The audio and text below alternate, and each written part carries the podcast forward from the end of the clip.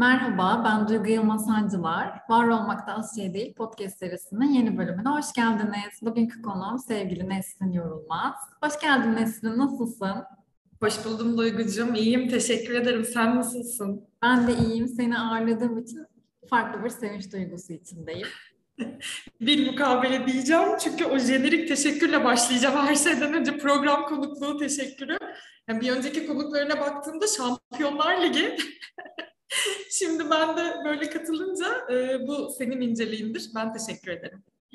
Sen de kendi hayatının şampiyonusun. Hepimiz kendi hayatının şampiyonuyuz diyerek aslında vesile olmak senin sesinde duyurmak benim için çok çok güzel olacaktır diye düşünüyorum ve hazırsan sorularıma geçmek istiyorum. Hazırım. Pekala ilk sorumuzda başlıyoruz o zaman. Kendi cümlelerini sen insandan duymak istesek bize neler söylersin Nesin? Gerçekten e, programın en zor sorusu da ilk sorusu. yani kaç milyon yıldır varız bilmiyorum ama insanın hakikaten e, kendini tanımlaması en zor şey olsa gerek. E, ama tabii ki bunun için ufak kopyalar çektim. Önceki kayıtlarına baktım. Kendim de biraz üzerine düşündüm. Çevremdekilerle konuştum bu süreçte. Onlar beni nasıl tanımlıyor, ben kendimi nasıl tanımlıyorum ve e, buradaki uyumluluktan yola çıkıp bir şey söylemek istedim. Böyle kesişen noktalar hep şuydu e, dışa dönük, iletişime açık, rasyonel bir duygusal, e, şüpheci, aynı zamanda zihni dağınık, hayatı düzenli, genelde samimi yardımsever ama bir o kadar da hızlı duyguları değişen, e, bunların bileşkesinde e, bir takım tanımlar geldi kulağıma. Ama ben de bunları bir fanusun içine kartlar şeklinde attığımda bunlar böyle tek tek tanımlar. O fanusu çalkalarsam benim e, kendim ve hayatla kurduğum bağdaki en e, tanım, en kısa özet tanım düşünen bir varlık olmam. Gerçekten çok düşünüyor olmam. Bence en e, doğrusu bu olabilir. Hatta o kadar düşünüyorum ki bazen hayatın akışına müdahale ediyor bile olabilir o düşünceler. Ama bir yandan da iyi ki o kadar düşünüyorum diyebilirim. E, böyle sanırım. Kendime yakın tanım bu olarak görüyorum. Teşekkür ederiz. O zaman ikinci sorumuza geçiyoruz. Hakkını vererek yaşamak sence ne demek ve sence sen yaşamanın hakkını veriyor musun?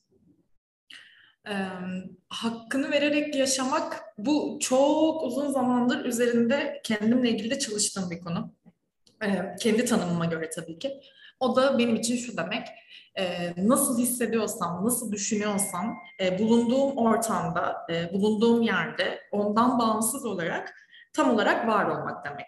Yani aslında günümüz e, modern tanımıyla anda kalmak demek. Ama bu anda kalmak e, şöyle bir anda kalmak. Geçmişteki kaygılarını, işte gelecek telaşını, ya da oradaki e, korkularını, pişmanlıklarını geride bırakmak değil, onların farkında olarak var olduğun anın içinde keyif alabilmek ya da e, o durumu kabul edebilmek. Yani kendi potansiyelinin en zirvesinde e, bütün insani halinle orada olabilmek aslında bakarsak. Bu hem çok zor hem de e, bunu hissettiğinde ve bu farkındalıkla devam ettiğinde e, içinde gerçekten ilerlediğini de gördüğün bir süreç. Ee, mesela müzik dinliyorsan son ses müzik dinleyip o ritmin içine girmek. Dans ediyorsan etrafını görmüyormuşçasına dans edebilmek. Eğer kalbin kırıldıysa gerçekten belki de kanırtana kadar ağlamak. Gülüyorsan etrafındaki herkese o kahkahaya katmak. Yani bu noktalarda gidip gelmek benim için ve bence ben bunun hakkını veriyorum. Yani düşündüğüm ve hissettiğim şekilde bulunduğum ortamdan ve zamandan ve mekandan bağımsız nasılsam öyle olabilmeye gayret ediyorum en azından. O yüzden bu sorunun yanıtı benim için daha kolay oldu ilkine göre.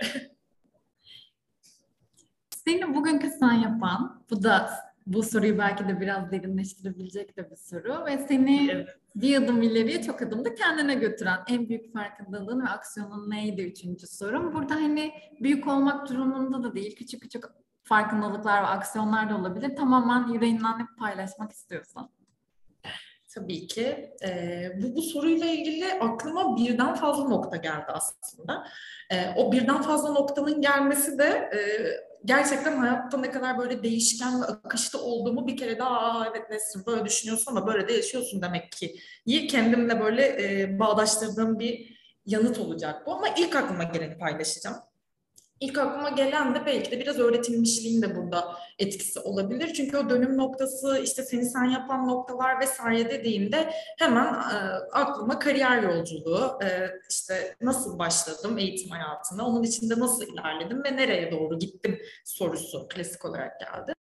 Onun yanıtı da e, hakikaten benim için dönüm noktasıydı. E, uyuşan bir yanıt vereceğim ben bu noktada. Çünkü üniversiteye gitmeden önce işte biliyoruz Türkiye'de bir belli başlı bir kalıplaşmış eğitim sistemi var. Sayısal, sözel, dilsel vesaire. Seni e, bir takım sınıflara ayırıyorlar ve sen o noktada çok genç yaşta bir tercih yapıp ileride nasıl e, bir hayatın içinde olmak istediğini aslında seçiyorsun. Yani keyif aldığın şeyi düşünmeye, yeteneklerini analiz etmeye, hayatta nerede olmak istediğini anlamaya hem zamanın olmuyor hem de zaten bunu tayin edebilecek bir yaşta değilsin ve o yaşın sınırı zaten hiçbir zamanda bitmiyor. Sürekli değişiyorsun ve deneyimliyorsun ama orası belki en toy nokta. E, ben de bu noktada tamamen sosyal bilimlere e, yakın bir insan olarak sözelci tabiri caizse olmak isteyen bir bireydim. E, tabii ki çevremden, ailemden, içinde bulunduğum eğitim sisteminden her yerden linç yedim. İşte ona gerek mi var, o zaten olur, işte hallolur, ileride işte şöyle olursun, böyle olursun, aç kalırsın gibi sebeplerle beni e, olabildiğince bu bölümden uzak tutmaya çalıştılar. Ben de hani Manisa'nın Turgutlu gibi küçük bir kasabasında bir Anadolu Lisesi'nde okuyan bir gençtim o zaman. Tabiri caizse ya o döneminde iyi liselerinden biriydi. Böyle işte en önüne koydukları yok İzmir Fen Lisesi, işte yok Bal, Bornova Anadolu Lisesi böyle böyle çekişmeli giden bir lisenin içindeydim ve onlara göre zaten en uç noktada kalabilecek başarı durumu ve düzeyi en şey olabilecek bir bölüm sosyal bilimler. Ben de kimseye kulak asmadım hiçbir şekilde e, ve tamamen gittim e, sosyal bilimleri seçtim. Okulda 460 kişiysek eğer bölümlere ayrıldığımızda yani işte atıyorum sayısalda 4 sınıf var 30'ar kişi. Bir tane sözel sınıfı çıktı ve 8 kişi. yani ben de onun içindeydim. ve okul müdürü de dahil olmak üzere e kızım ne yapmak istiyorsun sen buradan çıkınca? Yani neyi hedefliyorsun dediklerinde ben gazeteci, haberci bunlardan biri olacağım dedim. E onun eğitimini mi almaya gerek var dedi bir eğitimci yine burada. ben de evet yani keyif aldığım şeyi derinlemesine öğrenmem gerekiyor. Ee, iyi yapabilmek için her noktasını anlamam gerekiyor diyebildim iyi ki. Ve kimseye de kulak asmadım. Ondan sonra zaten sosyal bilimleri seçtim. Daha sonra e, medya ve iletişim e, bölümünde üniversitede tercih ettim o istikrarla. Daha sonrasında işte gazete, dergi, reklam ajansları derken e, en son burada yollarımız İnci Holding kurumsal iletişimde sana kadar geldi ve o yola her her gün minnettarım, her gün teşekkür ediyorum. Çünkü beni ben yapan, kendimi anlamama yardımcı olan, gerçekten kendi potansiyelimi hayatın e, içinde keyifle sürdürmemi sağlayan bir tercih oldu. E, hatta şöyle de bir örnek verebilirim. Çocukken işte hepimizin vardır böyle e, sen büyüyünce ne olacaksın diye sorarlar. Çok küçük yaşta beni bu soruyla kayıt altına almışlar aslında böyle bir kasede ses kaydımı almışlar ve çok erken yaşta konuşmaya başlamışım işte bir buçuk yaşında falan böyle cümleler kurabilir bir noktadaymışım. Bayağı iddialı. Bana şey diyorlar büyüyünce ne olacaksın ben de diyorum ki konuşacağım yani konuşacağım diyorum. E, dolayısıyla şu an teknik olarak çocukluk hayalimde gerçekleştirmiş oluyorum ve bunun da eğitimini almış bir noktada hayatıma devam ediyorum. O yüzden iyi ki. Yani dönüm noktam bir iyi ki ile kesişiyor iyi ki. ne kadar güzel bir hikaye. Çok teşekkürler paylaştığın için. Ben teşekkür ederim. Bizi dinleyenler için kitap ya da film önerecek olsan bunlar neler olurdu, neden? Sende epey var ama bu evet. için e, neyi seçtin çok merak ediyorum ben de. Ee, bu konuda bana bu soru yöneltildiğinde ters köşe yapabileceğim bir cevap verebilirim. Yani ters köşeden kastım şu, çok fazla olmasına rağmen tak diye o yanıtı verebiliyorum. Hatta belki sen de anımsarsın. Ee, burada bir yeni yıl dilekleri e, CEO ile kahve şey CEO ile kahve sohbetinde yeni yıl dilekleri çemberi oluşturmuştuk. O zaman bana sorulduğunda bu üç dileğimden biri buydu. Yani Sense8 diye çok sevdiğim bir dizi var. Ee, Amerikan yapımı işte Trump döneminde kaldırıldı. Umarım devam eder. Dileklerimden biri bu demiştim. Ee, dolayısıyla şaşırtmayacak bir yanıt. Ee, o dizi önerimde Sense8 olacak. Aslında film kategorisine de girebilen bir noktada çünkü iki sezon devam etti. E, bizim hayatımıza Matrix'le giren e, Wachowski kardeşlerin yapımı bir bilim kurgu dizisi. Ama maliyeti çok yüksek olduğu için çekimlerinin son sezonunu sinema filmi şeklinde çok uzun bir bölümle bitirdiler. O yüzden her iki sorunda yani hem dizi hem film önerisinde kesişen nokta Sense8'tir benim için. Konusundan da birazcık bahsetmek isterim. E, Sense8 adı üzerinde 8 kişinin, dünya üzerinde farklı noktalarda yaşayan 8 kişinin duyularıyla birbirlerinin hayatına dahil olmasını anlatıyor. E, orada da işte tamamen bilimsel bir noktadan çıkıyor hikayenin kurgusu aslında. Limbik rezonans diyebileceğimiz bizim duyularımızla yaydığımız titreşimle birbirimizle olan iletişimimizi kurgu noktasına taşımışlar ve onu dünyanın işte çok uzak noktalarında da aslında limbik rezonansla bağlantı haline geçen 8 insanın hikayesini anlatıyor ve sınırsız zihin, dil, din, ırk, cinsiyet hiçbir ayrımın olmadığı ama bu ayrımın olmaması için de çok büyük mücadeleler veren ve var olmanın dayanılmaz hafifliğine ulaşan 8 kişiden bahsediyor. Ee, ekseriyetle öneririm. Gerçekten çok güzel bir dizi. Ee, İzleyenler de olursa umarım keyif alırlar bu öneriyle. Teşekkürler. Kitap var mıdır paylaşmak istediğin? Kitap da var. Ee, o da aynı şekilde. Böyle bu sorunun bendeki jenerik yanıtı bu ikisi. Ee, şimdilik de değişmedi. Yaklaşık 1-2 yıldır zirvede duruyorlar.